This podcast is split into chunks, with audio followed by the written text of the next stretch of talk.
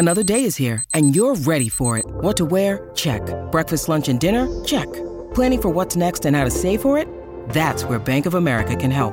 For your financial to-dos, Bank of America has experts ready to help get you closer to your goals. Get started at one of our local financial centers or 24-7 in our mobile banking app. Find a location near you at bankofamerica.com slash talk to us. What would you like the power to do? Mobile banking requires downloading the app and is only available for select devices. Message and data rates may apply. Bank of America and a member FDIC. See, see what you've done, Jess, to Lauren Morgan. Now here she is cursing up a storm, dropping f bombs. Angry Lauren is Give my her some favorite water. Lauren. Let's Yeah. towel her off a little bit.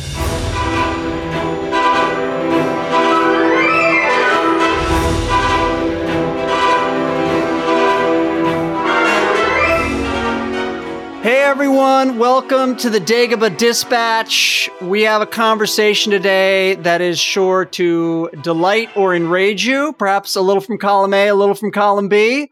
Uh, no middle ground this week on the Dagobah Dispatch as we have another EW staffer with a Star Wars hot take to dispense, and dispense it she shall. Whether my co-hosts Lauren Morgan and Devin Kogan will let her off this podcast alive is a different matter. We shall see. Uh, we'll also share our thoughts on the latest Andor episode. I'm uh, Dalton Ross making like Syril Karn eating my moldy uh, Cocoa Puffs. Devin and Lauren, how you all doing this week? I'm good. I'm excited to to talk a little bit about. Um, we'll get to this later, but uh, so much cereal this this Yeah. episode. A lot of a lot of great breakfast scenes. I'm a big fan of breakfast, so Yeah, I don't think I would want to have blue milk in my cereal. Having now tasted blue milk, no, no, I don't. I don't think so.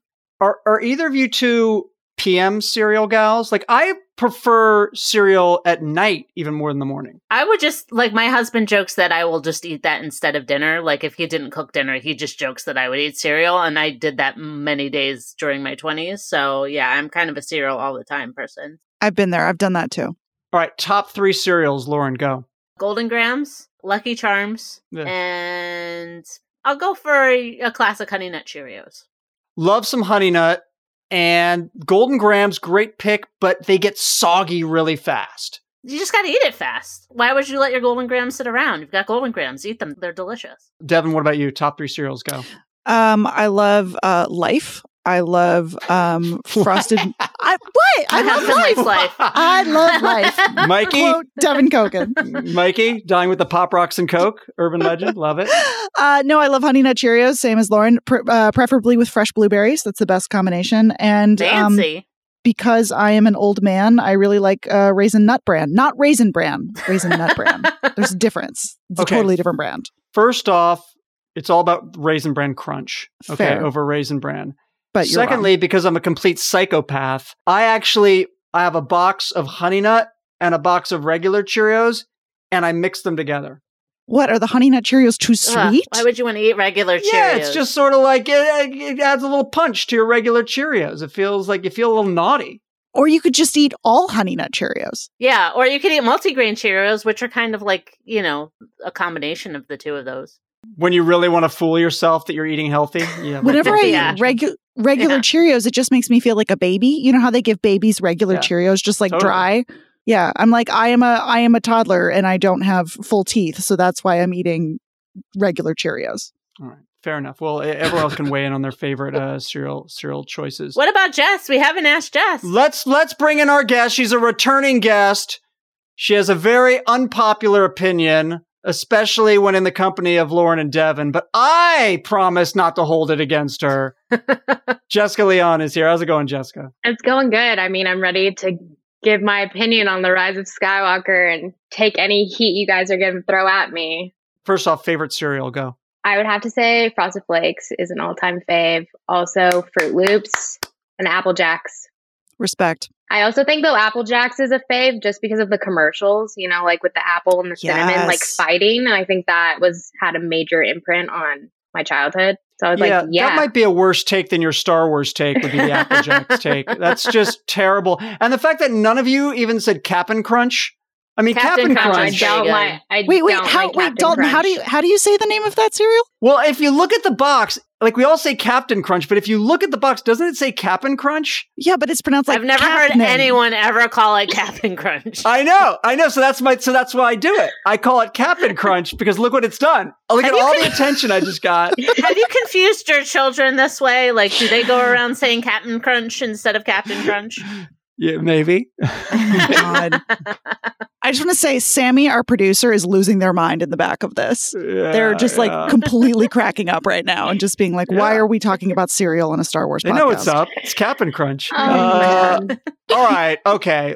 Let's all settle down for a second. Um, Jessica's here because she has a hot take on the rise of Skywalker that's going to make Lauren's blood boil. But before we get there, let's make Devin's blood boil first. Because uh, before she gets to the rise of Skywalker, I understand, uh, Jess, you are not a fan of The Last Jedi, are you? No, I'm not. Bring it!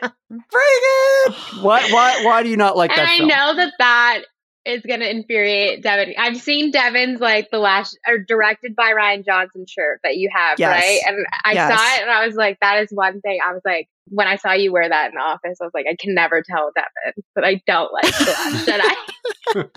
So here But you here are, we on our podcast. Here we are, yeah. Um, I just, I don't know. I couldn't pinpoint. I think that there was a lot. There were aspects. I will say they were aspects of that movie that I love.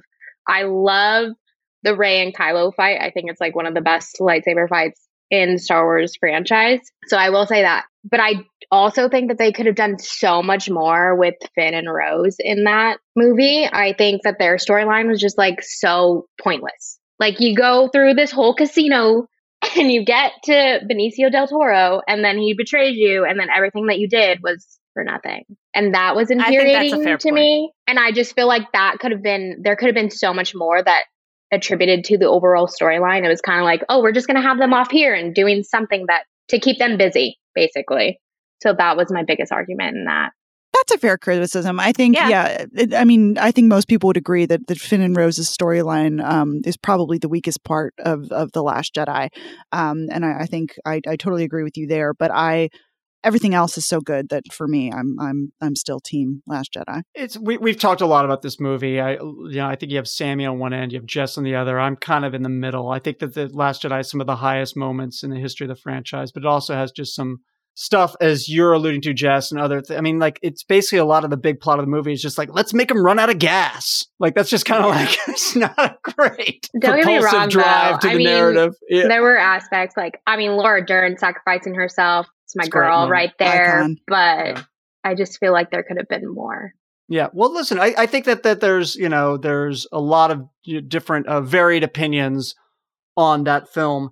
But the overwhelming opinion about the final film in this nine episode saga, The Rise of Skywalker, has seemed to be relatively firmly set that people are, are uh, not huge fans of it, unless your name is Jessica Leon, because she is a huge fan of The Rise of Skywalker, or at least a fan. Let's, or at least she thinks it's underrated. I'll let you speak for yourself, but tell Yeah. us about your take on the film. I will say, unless your last name is Leon, period, because my whole family loves this movie. So I Wow. have them in my corner at least. Mhm. I just enjoyed it. I thought, I mean, I'm not a critic. I will never claim to be a movie critic. I love stupid movies all the time. And if it's entertaining and I am having fun with it, and ultimately this movie was kind of funny to me. I mean, yes, it was cheesy, but there are a lot of Star Wars aspects that are cheesy and coincidental. But I loved that it was entertaining and it was an adventure, and I was constantly intrigued by what was happening on the screen. There were no dull moments for me, and that's why I like it so much. And then, I mean, Kylo and Rey's lightsaber battle, Harrison Ford popping up, and yes, it was all cheese. But when I was in the theater and I heard Harrison Ford's voice before I saw him, before they showed him on screen, I legitimately gasped and smacked my sister in the arm, and I was like, I know who that is. And so it was just exciting for me. And I think that's why I enjoy it so much. I don't hate everything in Rise Skywalker. I'm not. My name's not Lauren Morgan.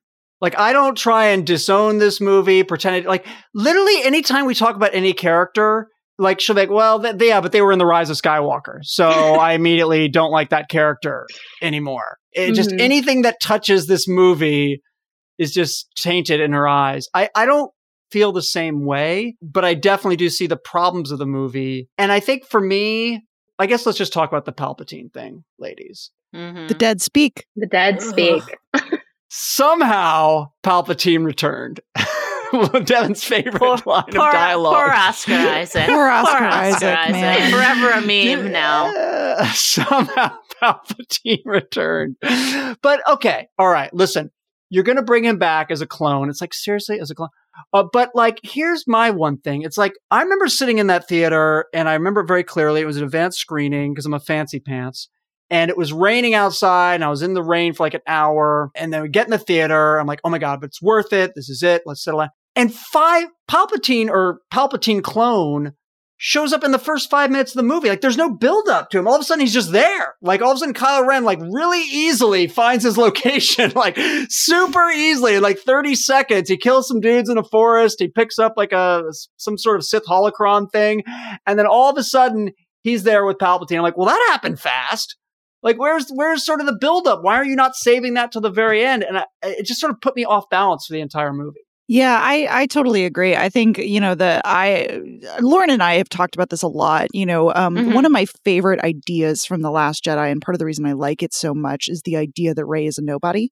Um, I really I thought that was very radical. Um, and I liked, you know, the fact that Last Jedi ends with little broom boy kind of looking up at at um, you know, the stars and and you know, this kind of idea that, you know, Star Wars heroism isn't reserved for people with the last name Skywalker or the last name Kenobi or whatever. Um, but the idea that that anyone can can be a hero and can be a nobody, and it doesn't matter where their parentage comes from. So then the the sort of reveal of the the Rey Palpatine thing just sort of I don't know, it just didn't feel earned to me, and it it, it just felt frustrating. And I I know that's um, Lauren feels similarly about about that Mhm. reveal about that that It- parentage. It felt pretty gutless to me. Like they took all of those criticisms and all of that stuff about Rey being a Mary Sue and how could Rey have this power, blah blah blah blah blah. And they're like, "Oh, it's because she's a Palpatine." And it's like I just feel like it was so unnecessary. Like they if they had like literally removed the Rey Palpatine thing out of Rise of Skywalker, I think that would have cut my anger by half, but it was just such a a misunderstanding of the strengths of Rey's character. And like also, it's basically Rey being a Palpatine is just a really screwed up thing because it's like her dad is like a cast off clone and it's just such a weird thing where it's like I know that the original JJ Abrams conception of Rey was that she was a Kenobi. And at least if they had done that, that would have made sense because like Kenobi had an in canon relationship there was someone for her to be descended from. But it's like Rey, making Rey a Palpatine just didn't make sense in so many different ways. I mean, I remember talking to my sister after that. She's like, who was Mrs. Palpatine? Like, when was Palpatine getting this on? And then you learned in the book that it was one of his off, like, strandcasts or something that. It was, like, so screwed up. And you're just like, why would you do this to, like, your main character to give them such a screwed up background when Rey Nobody worked perfectly well? I don't have the same problem with it that you two do. I'm on Team Jess with this one. I, I, I'm fine with her being a Palpatine, and I actually think it plays into which is one of my favorite and least favorite parts of the movie. Mm-hmm. Um, which is it's my favorite part of the movie for three minutes, and then it made me just really angry. Jess, I want to get your take on when this happened because we see in the movie where Chewie's been taken away, he's been captured, and he's in a transport, right? And she, the transport's taken off and she's all of a sudden there with Kylo Ren, and she tries to bring it back with the Force, and he starts pulling, and they get in this whole like, tug of war, and then all of a sudden you see the lightning bolts burst out of her fingers and explode the ship, and I thought, what a f- that is the most the gutsiest move in the history of this franchise. They just killed one of the most lovable characters so close to the end, and then they just blew him to bits. And at, while the, the, this dark force power is coming out of Rey's hands, and of course we find out three minutes later she didn't kill him, and the, the entire moment was completely ruined. But you tie that moment into her lineage. Uh, I think that's actually pretty cool. Just what do you think of the whole like Palpatine being related to Rey and that moment that I just talked? I loved that moment. I mean, I was, don't get me wrong, I was glad that Chewie did not die because we already had enough death in that movie. I did not need to handle that one as well. The second that happened, my sister started crying in the theater, and I was like, calm down. Like, there's a bit also, there's a bit in the trailer that shows Chewie in a scene that hadn't happened yet. So I was already in my head like he's alive. Like mm-hmm. I haven't seen the scene of him running down the hallway of the ship, so I know he's alive. So that never even crossed my mind. I do think that it was a great part in the movie to show that she did have the power and that was connecting her to Palpatine. I don't hate it. I know Lauren and Devin hate it, but I do not hate it. And I don't think it would have necessarily made sense for her to be a Kenobi in that way. I mean, she could have been a nobody, and that could have been the storyline. And we could have had another big bad villain, or the big bad villain could have been Kylo, and that could have been his end. But I did enjoy that we got to see his redemption arc. Um, so that is why I was not mad at Palpatine being the villain in this movie. I wouldn't have even minded Palpatine being the villain. Like, I think they could have brought Palpatine back. It's just having him being like Rey's grandfather or whatever clone sire, whatever the heck he was. Like, that was the thing where I was like, I thought that he could have come back and perhaps he had killed Rey's parents because he sensed she was like a dyad in the Force or whatever. Like, I think there was a way they could have had Palpatine in it. It's just the fact that they like made them relate it to each other, which I just thought was completely unnecessary. You could have just picked that out of the movie and like, and I think it would have been less. Honestly, insulting. yeah. I just didn't like Palpatine being a clone. Yeah, like, I didn't like that. We've either. seen right. We've seen yeah. like Obi Wan and Yoda sort of come back as this Force presence, right? Mm-hmm. That can be very powerful. So why not have Palpatine have discovered a dark force way to sort of be back in, you know, hologram form? Mm-hmm. Yeah, to be a force ghost controlling things that way. That would have played with the legacy more. It's, get, get that stupid cloning cult out of there. Like, you know what I mean? The vat like, of Snokes. I'm still curious just, about yeah. what happened with the vat of Snokes. What's going on in there? I want to re- I want to talk about something else that Jess mentioned too, and something that we all talked about on our lightsaber podcast because it's another thing I like about the movie. And battle lines are being drawn here, Jess. I, am ta- I'm going over with you because I feel like you need the help a little bit. Like I'm not really yeah. firmly there, yeah. but you need. It's like a dodgeball game. You're getting pelted, so I'm going to kind of like go in there. It's totally um, fine. I'm used to having unpopular opinions. It's fine. yeah, we all have them, and and so, but no, I I've always said this too that I thought that the lightsaber battle in the down Death Star was very cool. I like that scene a mm-hmm. lot too. I think it's a really I mean, I'm trying to go through my mind. I mean, no, it's not it's not the best, but it, it is it is it is one of the best lightsaber battles in this last trilogy.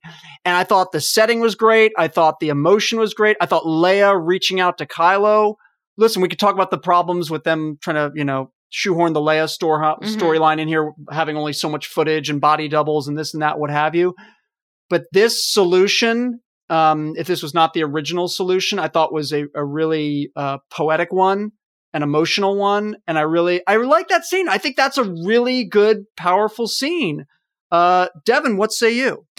Um, I don't love a lot of the Leia stuff. Um, I, you know, I, as people know on on from listening to this podcast, she's a huge she she's my favorite character in Star Wars. Um, and obviously, you know, their hands were tied. You know, as far as the kind of footage that they had, and you know, how do you you create this story? Um, you know, without your your one of your lead actresses, basically, and sort of the the figurehead of of this whole franchise.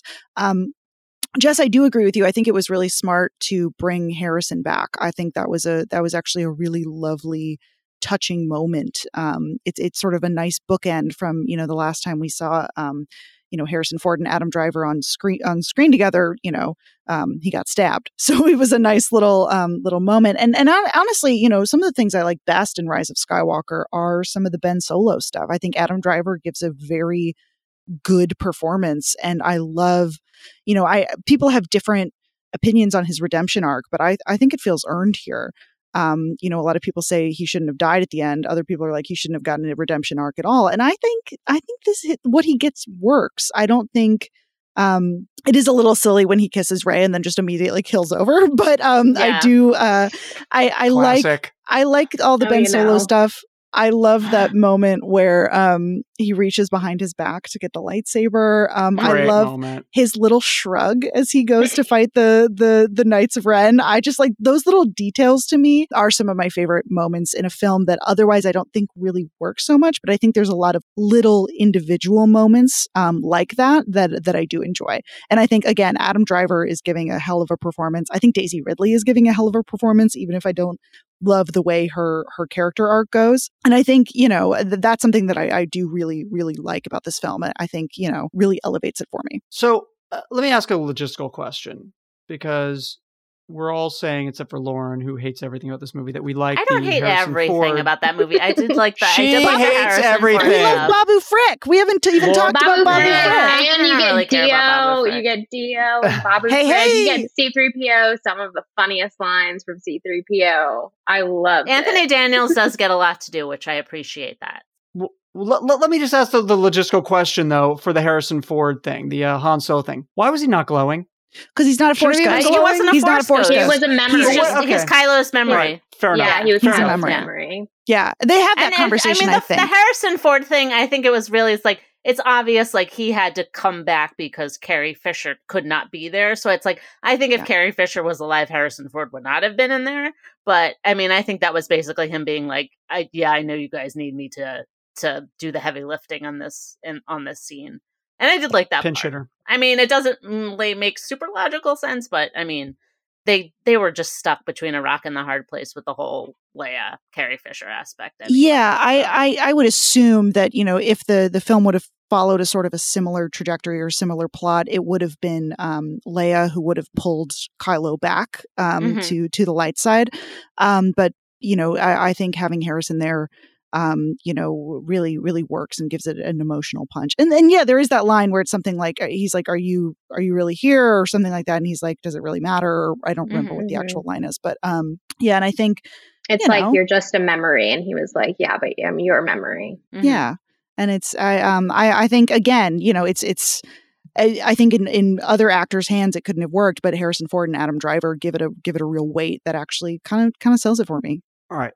Let me uh let me stop being nice to Jess now. Uh, and let me ask her about The gloves are coming things- off. Man, yeah. Well, some of the things that we've talked about in the film, and, and we'll get her take on, because one of the big ones that we sort of allude to is uh, Rose. And I agree with you 100%, Jess. Like the storyline, uh, I, I, she's a character I really liked in Last Jedi, but like the, the mission that she and Finn went on was just kind of a waste. Um, she's completely sidelined in this movie. Yeah, she's shamefully. literally studying the specs of old destroyers. That's her mission in this movie, and is just completely like uh, uh, unimportant in this film. Uh, how do you feel about what they uh, what they did with Rose and Rise of Skywalker? Oh, I hated it.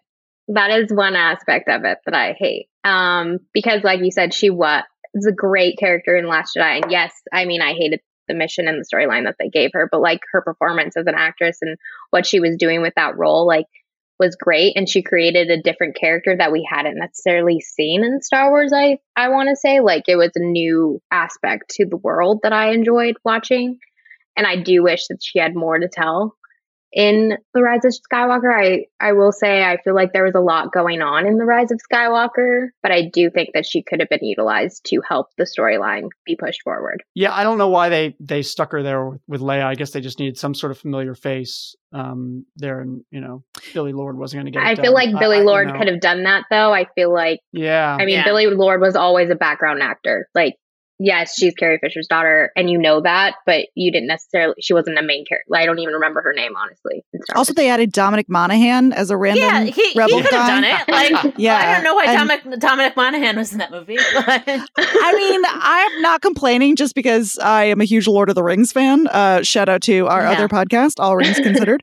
Um, Yeah. But uh, yeah, no, that was one of those things where I think you know J.J. Abrams was like, "Hey, let's get my buddy Dom back from from Mhm. Lost," and I don't really know what to do with him, but that was the one thing was like there was a lot of characters in here where JJ added them, but they were just like, "Why are you here?" Like, you know, Who you're are you? There was a Where have lot you of been? new, yeah, newbies. I do enjoy Yeah. though, like Carrie Fisher's role because it kind of alluded to Oscar uh, Poe's background, and you're like, oh my gosh, he was a spice runner, and you get like to see a little bit of his past life. I enjoyed that because it was fun, and I love Oscar Isaac, and the little humor that we got from those scenes was comedic and entertaining, but it was not necessary. No. Well, let, let's go then to the the whole Finn thing because I, I don't know what's going on in this film with Finn. They, they they keep dropping these hints that he's force sensitive, but it's just a lot of like, "Hey, I need to talk to you later about something," or like, "Hey, I haven't had a chance to tell Yeah. you yet." Like, there's just like that's like his his entire role in the movie is just to be like on the cusp of telling her. We Mhm. assume that he's like got some sort of force powers, and they He, just he don't- or that he's in love with her in the Lego summer yeah, vacation. that's what I so, didn't yeah. understand. was Yeah. does he is he force sensitive or is he just connected He to. Rey in a way that he's in love with her and then like when they're in the ship and then they're like how do you know and he just goes a feeling and I'm like well what does that mean what are you trying I to was like, tell if we're gonna make Finn force sensitive, that should have been his arc throughout the entire sequel trilogy. Like it feels like, and it's I feel and like, they yeah. confirmed that they confirmed that he is in in in all things the Lego summer vacation thing because he is being visited by Force ghosts. Like Obi Wan Kenobi is visiting Finn. He's not visiting Rey. The ghost of Anakin Skywalker, who ignored Kylo for his entire life, is visiting Finn. You know, so I don't know. oh man Kylo's entire Yeah. inner battle the entire Yeah, like his entire character arc is so comedic to me. Like even from the beginning, it was like when he finds Darth Vader's molten helmet, he's like, "I'll do you proud, grandfather." Like me and my dad used to joke, like, did he like- not see the ending of the movie? Like, did he not see his grandpa? Did Luke not like, ever tell back- him what really Yeah, happened? like- Did nobody tell him the ending? there was a meme going around a couple years ago where it was something like, uh, you know, Kylo being like, "I feel it, I feel the call to the light," and then like on the other line, it's Anakin being like, "Yeah, pick up, I'm trying to contact you." I have a feeling Yeah. this is like with Qui Gon trying to get through to Obi Wan throughout all of Obi Wan Kenobi, and it's just He's like, like, "Where you been?" trying to call him, and it's just like, why can I not? And he's just being Palpatine blocked or something. Yeah. I don't know. But anyway, Anakin reaches Finn fine, so that's you know. See, also though, why was that not an aspect of the Last Jedi? Because I feel like you could have Yeah. easily put that into like the casino thing with the little boy doing the broom. Like that boy's obviously force sensitive. So Th- like, this where's is why this the whole sequel trilogy should have been written by like one person or Yeah, like one they person. should have is the- decided yeah. at the beginning what everyone's arcs were so they Mhm. could work towards that. Or at the very least, you need a Kevin Feige to sort of Yeah. be like, okay, if this happens Yeah. in this one, then it's going to lead to this one. In The Force Awakens, we decide whose Rey's parents are, and then it does not go back and forth. like Mhm. that's, That's the thing. Kathleen Kennedy's job. I mean, know, that, that's but- whose Yeah. job is Kathleen Kennedy. And Yeah. it, it bums me out a lot, especially because I think there are so many. I love Finn; he's one of my favorite characters. Um, you Me know, too. certainly he's like such a huge breakout in the Force Awakens, and I love this idea of like a stormtrooper becoming a hero, and I think that's such a Mhm. fascinating idea. The idea of like a stormtrooper rebellion, a force sensitive stormtrooper, and they introduce that idea, and they just sort of let it you know fall and, and don't have actually do anything with that and i know that's something um you know john boyega has talked about being frustrated about and i don't blame him i think this is a character that had so much potential was basically the second lead of of force awakens and then sort of got sidelined throughout the Yeah. last jedi and the rise of skywalker and that's really frustrating to me Mhm. because to see that wasted potential Yeah, he's just reduced to screaming Rey, all the time. Rey, Mhm. Rey. And you're just like, yeah, I can understand why John Boyega was really pissed by the end of this. Like, he had the right Yeah, to how go. many times does he scream Rey in the last two films? Yeah. I know. I know. Too, way too many times. you could do a supercut that would just be like two Yeah. It'll Yeah. yeah. literally. Let's talk about the end of the movie because it's also the end of the nine uh, episode uh, franchise, uh, this whole Skywalker saga. Jesse, you're sitting there in the theater. You know they have to wrap this up um, really in a really satisfying way and sort of touch on nine films. You're ending one movie, but you're also ending nine movies. So this to me was really important that they do this in a, in a really satisfying fashion. How'd you feel about the end of the movie? I was satisfied. I think that it was time for it to come to an end. This specific storyline was time to be come to an end. Was it super cheesy that she sees Force ghosts and then she's like, "My last name is Skywalker." Yes, but um, I to backtrack to when she is fighting Palpatine and she looks up in the sky and she like connects to all the Jedi's and you hear Liam Neeson and you hear Freddie Prinze Jr. from the animations and you hear Samuel L. Jackson. I was like, I kind of love this. I mean, I know it's cheesy, but I'm so I'm into anything that reaches like an aspect of nostalgia, and I feel like it just tied everything in together. And you were like, oh my gosh, yes, this is the end of the prequels, the three ones with Qui Gon. Like this is the end of everything, and I feel like that was very satisfying and a fun little tidbit that they did. I'm with you. I mean, like, I, I- feel like, listen, was it a groundbreaking ending? Like, was this like, you know, we talk about TV series finales like The Shield, which had this just incredible game changing sort of finale. And, you know, The Sopranos really went out on a limb with a weird ending. Like, it wasn't any of those, but like, it was super safe. But to me, also, it was satisfying. If you're like going to look how it ends, Force Ghost. That's how the first trilogy ended, right? Mm-hmm. And at least they don't like have Ewoks dancing around this time. Like she's back where it all she's back where it all started. No Sindel to be found uh, in Tatooine. Uh, and, and you know, and and there's Luke and there's Leia, and she's bearing the lightsaber, and and you know, maybe a little expected, but like makes sense. You know, when you're going to show when you're going to watch this whole thing over again, or when you're going to show it to your kids or your grandkids and show them all nine movies, like that's an ending that's that's that's going to make sense. Lauren, Mhm. Putting Anakin Skywalker's lightsaber in sand of all things. Good lord, woman! What are you doing? He hates it. He hates gets it. everywhere. Gets Somewhere everywhere. his force ghost who cannot connect to anybody in the sequel trilogy is screaming. He's like, no, I Oh, spent my whole life trying to get off this planet and you took me back to Tatooine. These are the several problems I have with the final scene. Is first of all, you see Rey, who is desperate to have a family and be in an environment that had water, for God's sake, back on a dry ass planet by herself. No family members, nobody but you know. So like that was just like I was like, that's an ending for Luke. That's this is not a Rey ending. This is not an ending that makes sense for Rey. I like, and that's what really I just bothered me. I'm going to stop you there. Let me she stayed there though, Look, or do we No, think she that she didn't. did Exactly. She didn't stay no, there. no, took no. But like, I just mean as a Lauren, final you're making thing. it seem like she's settling down on Tatooine. no, but I she's just paying mean- tribute. Yeah, but first of all, all of the Skywalkers hate Tatooine. Leia hated it. Anakin hated it. Luke hated it. Go to Naboo and put those lightsabers on Padme's grave. Like something that would make more sense. Like, like all of the Skywalkers fucking hated Tatooine. Like, Whoa, why?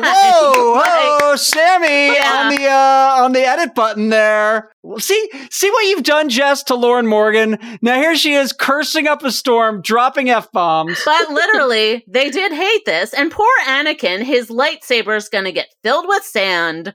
Good lord, could you torture the man more? And then the other thing is at the end, The other you thing. just the other sin is like you see. Well, okay, we've got Rey Skywalker, which is another insult. Why couldn't she just be Rey? She could just be Rey. Why is she taking on the Skywalker name? Why can't she find pride in just being herself?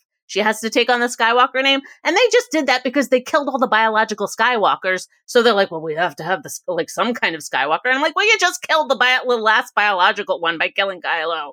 And then at the end, we see Luke's ghost, Force Ghost, and Leia's Force Ghost. Where's Ben Solo's Force Ghost? Where's Anakin's Force Ghost? Where are the rest of the Skywalkers in this Force Ghost tableau? They're, they're not there. So I'm just like, so basically, Kylo dies and doesn't even get a Force Ghost for his trouble. And I just thought it was also, I'm just annoyed that Ben Solo died because you didn't get to see him like trying to redeem himself after what he did. And it's like, and it's just very much like a replay of Anakin. Anakin comes back to the light and he dies. C- Like, Ben comes back to the light and he doesn't have to live with what he did. He doesn't have to atone at all for what he did. And I just thought, like, and then that's like, they killed him. There are no living Skywalkers. The only person left is someone who is somehow a biological Palpatine. So it just like the whole thing just did not give, like, I was just like, this does not work for me. And like the twin suns, we already Okay. saw that in The Last Jedi, and that was Luke's end. And I just thought, like, this was not Rey's end. This was like written for like Luke. I just I hate the ending. I hate it. There we go. All right, take a That's breath. Let's just uh, Yes. just take a breath. Let's just Lauren, angry Lauren is Give my her some favorite water. Lauren. Let's Yeah. towel her off a little bit. So, Listen, someone there's joked that's how you can tell I'm actually Sicilian when I get angry, which I am a quarter Sicilian. There's a lot Like, to get you know. to there. I love that Lauren, for the climactic final scene of the film, wants Rey to go back to Naboo. She basically wants to subject us to more Gungans. That's that's what she wants. That's what she thinks we all want to see for the end of the last movie. Uh, I would rather her just be with Finn and Poe somewhere like green. Like if they were just on like Ajan Kloss or wherever the heck they were. Like I would have just preferred to see them all together or something. But this like is that. again, this is wrapping up nine movies, and Yeah, whether you but- like it or not, there's no more. There's no more. I, movies but- because you're not wrapping up Lauren- Rey's story here. I, I would agree with Lauren here. I think to the the ending shot of Empire Strikes Back, where you've got C-3PO and Leia Mhm. and R2 and Luke, and they're all standing together, kind of staring out at space together. And the idea is like they're broken. This has been a terrible, you know, a lot of terrible like things have happened in this three movie. of but them went to Tatooine together. Like I, you know, just like something where it's not like Rey just alone on a sandy. But planet Devan, that, again. that that's that's a continuation. Empire Strikes Back is like it's like Back to the Future too, right? There's basically a to be continued. but the but the Luke's point not of alone that in Return of the Jedi. Yeah, the point of that last shot is like they're they're together and they're looking out to the future together, um, and Mhm. and they don't know what the future is going to hold. And I, I I think it's a nice. I I, I agree. I would have liked to see. You know, Finn and Poe, because because I get again, I think I agree with Lauren. You know, this whole story has been about Rey's search for a place and a place for a, a search for a family. Um, and I would have liked to have, okay, she found this family in the form of Luke and Leia, and that's how she's paying tribute to them with these lightsabers. But she also found this family of people who are alive and not just dead.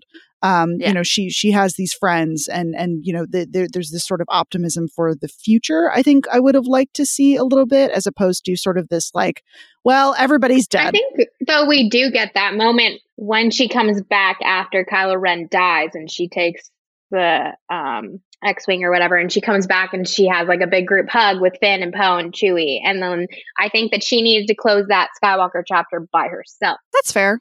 I, I agree with Jess. I I, I understand End where shot Devan and Lauren been something else. I don't know. I yeah, just but Lauren, like Lauren, it. Lauren, Lauren, let, let me get back to this because we got sidetracked. But like, there, whether it's good or bad, Mhm. and you know, we complained about a little bit with the TV shows. Are there too much, way too much? But there's no more iconic location for Star Wars than Tatooine, right? That's just it. If you said name the most pro, it's Tatooine. Yeah. So if you're going to end the film, you're not g- uh, this nine episode saga, and it is an end to nine movies. It's not an episode to one movie. It's not Empire Strikes Back because that was a clear middle film connecting two other stories. This is the end of these nine nine films.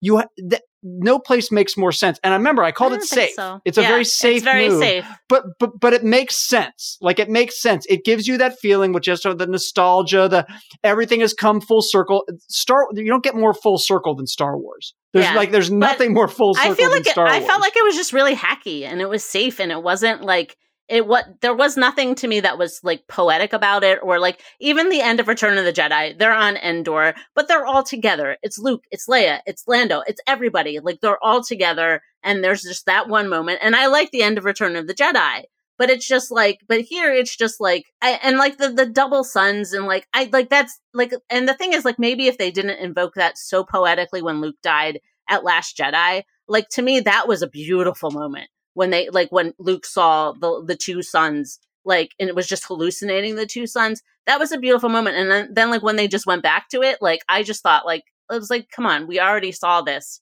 A- And like, you know, that was the person you needed to evoke the two suns with because that meant something to Luke.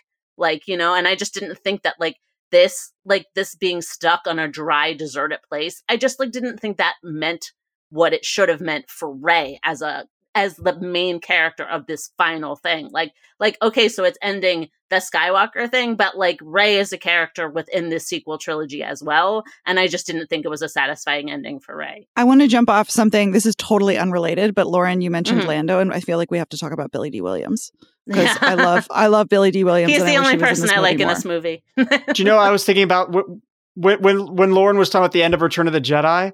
All I kept thinking Mhm. was the thing I love the most about that movie is if you watch too closely, as of course I was. Lando's like clapping super out of time with like the music, like it like used to be Yub Nub, now it's like whatever that terrible new song is. And of course they, they didn't have any of the music on set, so so he's like laughing and like clapping, and I'm like, dude, your rhythm's completely off on this, Lando. yeah, they should have taken that into account with the new song. I mean, yeah, like like I guess I'm not crazy about Lando in this film. I don't think there's anything terrible about what they did. I just wish they'd done more with him. Jess, how did you feel about Lando's big return? I agree. They should have done more. Also, what was this whole like again with the Finn thing? You being like, what is his deal?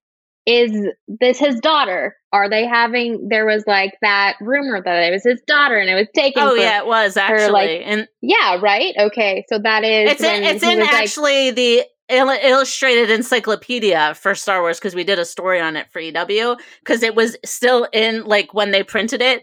They never they didn't cut that out of the movie yet. So in the in this illustrated encyclopedia, Janet is Lando's daughter, but they just didn't It's put so it in the movie. Funny how I mean everyone is everyone's daughter and Mhm. father and son Yeah. and mother. It's just crazy, and mhm. it's such a it's such an awkward line in movie. Well, let's find out together. It's like, Yeah. wait, what? Are- It and I was like, a so is that going to be like a spin off? Are we going to have Yes. a TV show about that? And then it ends with him finding out, oh, wait, this is my daughter. yeah, I just, Ju- just I I just I hate parent and, and and family reveals as a general rule i think they the only like the the really the one and only most powerful version is is luke i am your father um and we'll allow it for for leia and luke you know leia's my sister but oh my Mhm. god like can we can we stop with the the parental reveals i'm so tired of it i just I think people were like, you know what was really great? That moment when when Vader said that he's Luke's father. Let's do that all the time all in the every time. movie. And also, like, I thought, like, you know, Jannah had been, like, supposedly kidnapped from Lando. And I'm like, I don't understand how, if Jannah had been kidnapped as a child, that Lando, Luke, Leia, and Han would not be chasing this kid around the Yeah. galaxy until they found this kid. Like, I just don't buy it that they'd be like, sorry, Lando, you lost your daughter, you know? Yeah. Sucks if for he just you. lost his daughter, like all three of them would be like, well, that sucks. Like, and then there's no way that that would ever happen. Well, maybe he like lost No. her in a game of sabacc. We don't know. I How think he that's why they wound up catching it, cutting it out of the movie because it really just does not make any sense. Like you're like, wait, but they still what? like alluded to it. So it's like, Yeah. well, if you're going to take that Yeah. bit out of the movie, you have to take everything out of it. Like, you have to rewrite Yeah. all of their dialogue. I, I remember when it, when I saw that being like, okay, that I guess they're just setting up a Disney Plus series or something. Yeah. Like, is that what's happening Mhm. here? It just like really, you know. But then they just, I mean, they can't just do Obi Wan Kenobi over again now because they already did that storyline with Leia getting kidnapped Yeah. and Obi Wan going on a mission to find her. I think as a general rule, one of my my biggest issues with this film is just how many new characters it introduces and how little time we get to spend with any of them. And so as a result, you get characters like Rose and Finn who are completely, you know, sidelined and you spend all this time with with, you know, Keri Russell or, you know, uh, or Jannah or like all these these other characters and you're like, "Whoa, whoa, whoa, we have so much ground to cover in this movie." Like Dalton said, this is the not just the culmination of of you know this film but and and the, the two that came before it but of, of nine films um, and I just, I was like, why are they introducing all these characters who just don't, they're fine, but they just don't stand out to me in a way. And, and I would have rather seen that screen time used for Finn or Rose Yeah. or Poe or, you know, some of the people that we've, we've followed this journey with. one thing we haven't talked about. I, well, I just generally, and it's I sucks to say because I think he's a great actor. He's a super nice guy. I, I think Domhnall Gleeson is great, but Hux, I was never on the Hux train, and like the whole like I'm the spy, like uh, uh like okay, I just no no let's not let's not. I don't Great want impression. to win. I want him to lose. It's like what? that just literally makes no sense. You want to be demolished? Just like I, I don't understand. I would have loved if they had, had kept Hux alive and had kept like Ben Solo alive, and then they would have had to have met, met in Ajan Kloss and been like, "Whoops, you know, we're both on Yeah. the right side now. I'm just gonna keep It's- this up." But I liked when they turned Hux kind of silly and officious, but they turned him into a spy and then they shot him. So I was like, eh, yeah, And then also, what like they totally wasted Richard E. Grant. like, why Such a Richard waste. E. Grant in this movie? An incredible actor who doesn't so get that much to do. Yeah. No, he just. I mean, I was just like, uh, Yeah, and I know he's like he's like stereotypically like if you're gonna cast him, you would cast him as a first order person. But I was like, I would have loved it if they just cast him in the rebellion because it would have just been against type and more interesting. I think. Yeah, totally. Um, all right, uh, Jess. Any other uh, thing you want to bring up? Any other defense of your position on the rise of Skywalker? Any more evidence you'd like to enter uh, into uh, the exhibit? I mean, Chewie finally got the medal that he deserved. So there's that. True. Good point. So. Good point. I'm glad I mean, I wish he was dead, that. so I don't care about the medal. I wish they killed him. Dawn's like, this movie would have been a masterpiece if they killed no, He Chewbacca. couldn't It would have die. He could not die. And him finding out um, when Leia had died and his scream cry and him falling to his knees really Yeah. heartbreaking. Broke my freaking heart. That Mm. and Ben Solo's redemption arc. I know he gets the kiss and he dies. So what you gonna do? I mean, it, it's it's very Star Wars esque. I mean, look, we know we've talked about this a lot. A lot in this last trilogy follows the exact model and arc of the Mhm. first trilogy. We've seen. Yeah. You know, I mean, they literally did like a third Death Star, and they just called it Starkiller I Base instead. Yeah. It's like so for them to do basically that whole move of like sacrificing yourself to then turn good again and die. I mean, obviously we've seen it before, but uh, you know, I will okay. say I do enjoy that. Like, yeah, Ben Solo's coming to rescue Rey, but I mean, ultimately she rescued herself from Palpatine, and I'm glad that that was.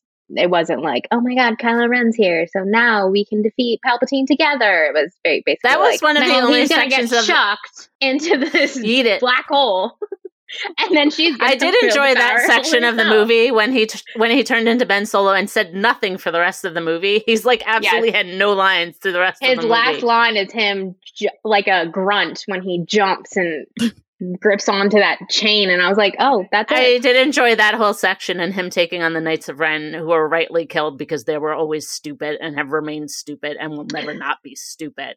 I was just glad Yeah, to see him slaughter like- them all as they deserved. like Devan Mm, mentioned, I mean, Jesus, the little Lauren. nods, the little nods to Han Solo that you could just tell, like, Mhm. oh, that is Han Solo's son through and through. I appreciated it and I really enjoyed that whole. Yeah, because he's section. he's inherited, you know, Anakin Skywalker's flair for like goth drama, where he must he he's a problem and he love wants to make it everyone else's problem. But then he also has like a little bit of like Leia's stubbornness, and Han Solo's like, "Hey, man, whatever. I'm just gonna like Yeah. fight all these dudes and shrug about it." So the shrug is just peak Harrison Ford. The shrug was very good. The Yeah. shrug, the shrug's amazing. That's why I'm in love with Adam Driver, probably for sure. Fair enough. Me too. I'm Sorry, you had to see him in that helmet for so much of this film. And, uh, Ugh, That's the, thing. helmet. Why did they they broke the helmet and then they put it back together? Oh, no, they you broke the cast helmet and they put it back together with that little crack. Let's take one of the greatest actors of his generation and put him back in a helmet. I think they It's just did that so- so Adam Driver didn't actually have to be on set.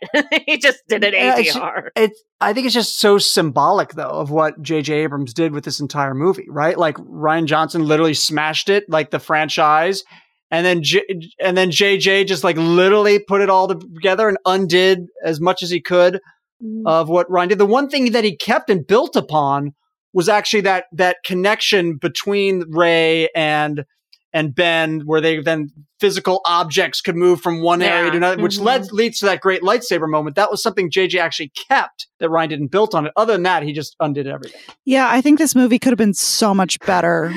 when uh when we were seeing the pre like when I started seeing images coming out for this movie and I saw that the helmet came back, I was like, uh oh. like I was like, this is a problem. I was like, I should have known as soon as I saw that helmet that we were in trouble. But Well, that way you can sell three different action figures, right? You've Yeah, got that's Kylo true. with the helmet, Kylo without the helmet, and Kylo with the broken helmet. Collect them all. Um, Disney's all about that money. You know. Gotta it. get it. Got to get all about the toys. All right, uh, Jessica, thank you so much for your courage in coming forward. Here, here. Uh, I we respect it's it. Fine. I survived. It, it, it's great to have you have you back on on the pod. Um, we are also going to get into this week's episode of Andor, episode five, and we will do that right after this quick break. When you need mealtime inspiration, it's worth shopping Kroger, where you'll find over 30,000 mouthwatering choices that excite your inner foodie. And no matter what tasty choice you make, you'll enjoy our everyday low prices, plus extra ways to save, like digital coupons worth over $600 each week. You can also save up to $1 off per gallon at the pump with fuel points. More savings and more inspiring flavors make shopping Kroger worth it every time. Kroger, fresh for everyone. Fuel restrictions apply. Hey, it's Kaley Cuoco for Priceline. Ready to go to your happy place for a happy price? Well, why didn't you say so? Just download the Priceline app right now and save up to 60% on hotels. So, whether it's Cousin Kevin's Kazoo concert in Kansas City, go Kevin, or Becky's Bachelorette Bash in Bermuda, you never have to miss a trip ever again. So, download the Priceline app today. Your savings are waiting. Go to your happy place for a happy price. Go to your happy price, Priceline.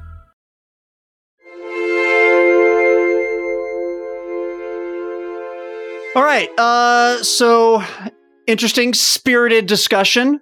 I wish I should say there, the rise of Skywalker. I expected nothing, nothing less. Um, uh, Lauren's veins are now not bulging out of her, her neck and, and forehead. They've uh, we've calmed down. We've taken a breather. mhm. Uh, and let's let's talk some Andor. It was episode five this week. And um, first off, shout out to uh, Mrs. Figg from Harry Potter. Uh, I didn't realize that was her playing Karn's mom. Oh my Uh, god, I didn't Hunter. either. Yes, I was like, "Who is this person? I know, I know her. Where do Oh, I she's recognize her?" great. I thought she was Space Linda Lavin. That's what she was giving me. she was great, wasn't she? Mhm. Serving up Ugh. that cereal. I loved her. I, I said this earlier, but so many great breakfast scenes, so many great moms in this, just like awkward like breakfast conversations. I I loved everything about this. I love like the nagging mom. I will say, like, you know, I was kind of down on the first four episodes. I was like, eh, these are these are okay. They're not really I'm I'm not as hot on them as as some other people are.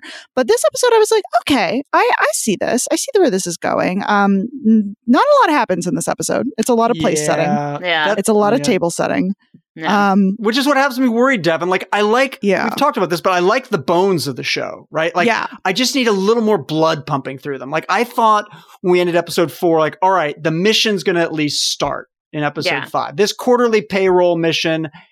And no, Nope. no, We're going to spend a whole hour talking about the mission. I know. I think it's been so long since we've had like a Star Wars show that isn't just six and out that it's like, oh yeah, this is what like 12 episodes feels like when you have this much time to fill. So yeah, I was like, I was like, I I think with Andor, and I went back and rewatched the first four because like the first two I, I wasn't a huge fan of. And then I was like, oh, this is just has its own pace and that you just, and it's, it's not like the, the other recent things. It's like, much slower paced, but it's it's more deliberate, I will say. But you know, I still do wish it, it like there was a little bit more action happening, but you know, I do too. I, I have, uh, I will say, I really like the dialogue. Some of the dialogue and some of the lines Mhm. in this episode were really fantastic. But I agree. It's just, it's very, you know, um, it's kind of interesting though to see a Star Wars series where like some of the biggest scenes are like people talking around a breakfast table. Like I feel like Mhm. we haven't really gotten that in Star Wars before. Like we haven't no gotten that since New Hope, where you know Beru poured the blue milk. It's true. I, of I literally was. I'm looking at my notes right now that I wrote as I as I watched this episode this morning, and I was just like, "Blue milk, blue milk. We love the return of blue milk." I just kept thinking about what flavor is that cereal that it will mesh well with the blue milk because blue milk is very fruity tasting. So I was like, like what either the that? cereal has to be really bland, or the cereal has to be like a complimentary. And I was know, trying to figure out if like they like the props had to like make this like cereal or did they request a certain like or just you know like where did the cereal come from? What's the Do they have a production of hookup at like the cereal? Captain Crunch uh, facility where they're like, Captain "Hey, Crunch? Cap, Mhm. Captain, Captain." I just like yeah, I you know I I like the characters. I I just like we're saying. I just felt like I needed a little more. I felt like we'd already established. Like uh, I don't feel like we needed a whole other episode to establish that this group is a little wary of Cassian. That Cassian's a little wary of this mission. Like we Mhm. already knew all of that. Yeah. And so we get to a point uh, at the end of the episode where we're really at the same point where we began. Like physically, they've they're they've moved and they're like, all right, we're going to start the mission tomorrow morning. But in terms of like group dynamic, I don't really feel like much has changed, and that was a little frustrating to me. I did, I just can't get enough of seeing Mon Mothma's dysfunctional family. I'm just Yeah. so into it. it. Like her like jerky senators, they're just like daughter. us. Mhm. Yeah, like I that's so they they introduced the jerky husband last week, and he that guy was a real was super sucky. He was terrible. The worst. And then just like the uh just like the uh, the annoying teen, and you know, Lauren, you've got a few years till you experience this in your household. Mhm. Uh, but but I love just like a, a an annoyed teen daughter is just so great, and she's just like like whatever, mom, like, and just the look, and then the thanks to the for the support to her husband. It's like the perfect dysfunctional family dynamic. like and nobody wants her there. Like, Yeah, just but looks it's it's like- it's something that we never have ever seen in a Star Wars Mm-mm. property before. And it's interesting to see it here. yeah, it's it's Mom Mothma. Yeah, mom. well played. But no, yeah, it kind of reminds me of like I don't know, like almost um Aunt Beru and Uncle Lars being like, "No, you can't go to Tosche Station to pick up those power converters." Like Mm. that. That's kind of the vibe for me. And also, can we just talk about Mon Mothma's apartment? It is so It's- good. it's so nice. All of her outfits oh, and her apartment is like coastal grandmother meets like art deco chic and it's just like all gold and cream and i just like i want to i want to walk around that set it looks ridiculous Her her vehicle as well, her uh, her limousine or whatever they would call that space transport. Her space yeah, I was curious by the fact that they had a human driver as opposed to a, Like a droid, droid. or like a self-driving car on, on Coruscant. Like, is that a sign of like wealth and status on Coruscant? Like you have an actual Maybe. person to drive you around? I don't know. Well, let's see. When, when, when they landed in Naboo or no, on Coruscant in the in the prequel trilogy, they had some sort of weird alien dude driving them hmm around somewhere. So maybe there is some sort of non-droid self-driving situation. Although no one seems to know his name, or at least the husband doesn't know his Right. name. The sign of a terrible person. Yeah. Yeah. Also, I do have to point out, as my running bit on this show is talking about animals in the Star Wars universe, I love that we get a weird sheep. It's, Yeah. a, it's a great sheep. I love that this is how you do uh, like a regular animal, but you add a bunch of weird horns to it, so it looks like it's from space, as opposed to just being like, here's a normal llama or here's a normal Here's, ferret. here's a sheep. no, here's here's a sheep, but he looks like a weird space sheep, and he Mhm. like has weird milk. So I, I I'm a fan. Love the and weird that whole sheep. sort of campsite. I mean, like this gets to what Lauren was saying. We were talking about the first three episodes. It just the volume is an incredible tool. It's Mm-hmm. amazing technology, and I'm so happy they're not using it on this show. Yeah, it just me feels too. so much more real. Like these shots of the valley, and and you know, Yeah. and and and oh, Obi Wan Kenobi went outside the volume a little bit too. I don't want to make it seem like every Yeah, single shot. The cinematography was not in like like there have been shots where I was like whoever like the sh- the cinematographer in this is paying attention. Like there have been more shots in here that look like they are really in a Star Wars movie than I think almost anything that I've seen from some of the recent Star Wars TV shows. Like it is like really well shot. Yeah, I love some of the contrast between cutting to, you know, the, the the shots at this camp where they're literally just like in the mud and the dirt Mhm. with the sheep, um, to sort of like these glamorous, like nighttime shots of Coruscant with with Mon Mothma and her husband, whose name I don't, I refuse to learn, but he's just Perrin. Perrin. awful, awful husband. Um, when they're just like driving through these like sleek kind of like uh streets, and I love the the contrast. And it's like, oh yeah, isn't it nice when we're like just not on another desert planet? Yeah. Like, isn't it nice to get to visit other planets and see different styles and like the grittiness of like these rebel, you know, uh, of this rebel camp versus you know the glitz and glamour of Coruscant and Mon Mothma's apartment and you know Stellan Skarsgård's weird crazy shop and like that that kind of stuff is the world building that I love so much about Star Wars and I'm glad we're getting some of that in Andor because that's something I've missed a lot in some of the more recent projects. Yeah. Uh, I, I got a little worried when you talked about getting away from a sandy planet. I thought Lauren was going to go into another diatribe about the end of the Rise of Skywalker, but luckily, uh, we stayed away from that this time. Um, I mean, how much time do we have? We can we Yeah. can make that happen. We can, we, I, I could go on for uh, quite a while longer about that one if we want. All right, anything else you all want to touch on from this episode? Anything else that caught caught your fancy or particularly didn't? I just I, I where's Syril's mom's spinoff? Like Yeah. nagging nagging mom. I would I'm, watch I that. am curious that about how. Syril kind of comes back into the action here. I mean, obviously, it seems His like uncle. Uncle, Harlo is going Yeah. to do Mysterious, something, and I. I am kind of curious how, like, you know, because Syril is down and out right now. I noticed he did not eat his cereal at all.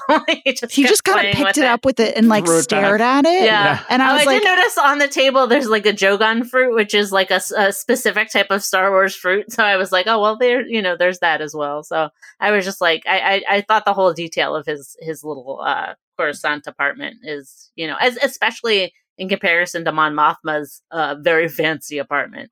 It's like he is living several levels down from where she is. So Well, listen, um, Luthen says that, like, you know, I guess the by tomorrow everything's going to be changed, right? The the Mhm. raid is about to happen, and if it doesn't happen in episode six, man, I'm telling you, yeah, I kind of, I really hope that this raid is happening too. and it's not just another sort of table setting episode. It's like I, I think at least we got to know a little bit more of like the crew and and like, like I think there's more uh, like definite personalities coming out of the crew that Cassian is on. But yeah, I I think we've had enough table setting.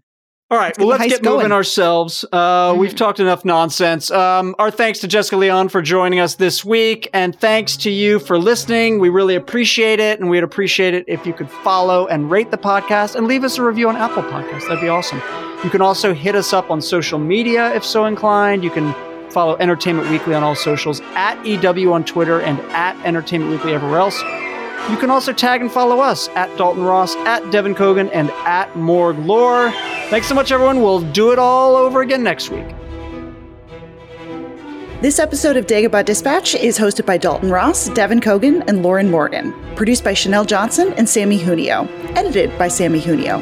Full episode transcripts are available at EW.com. Thanks for listening.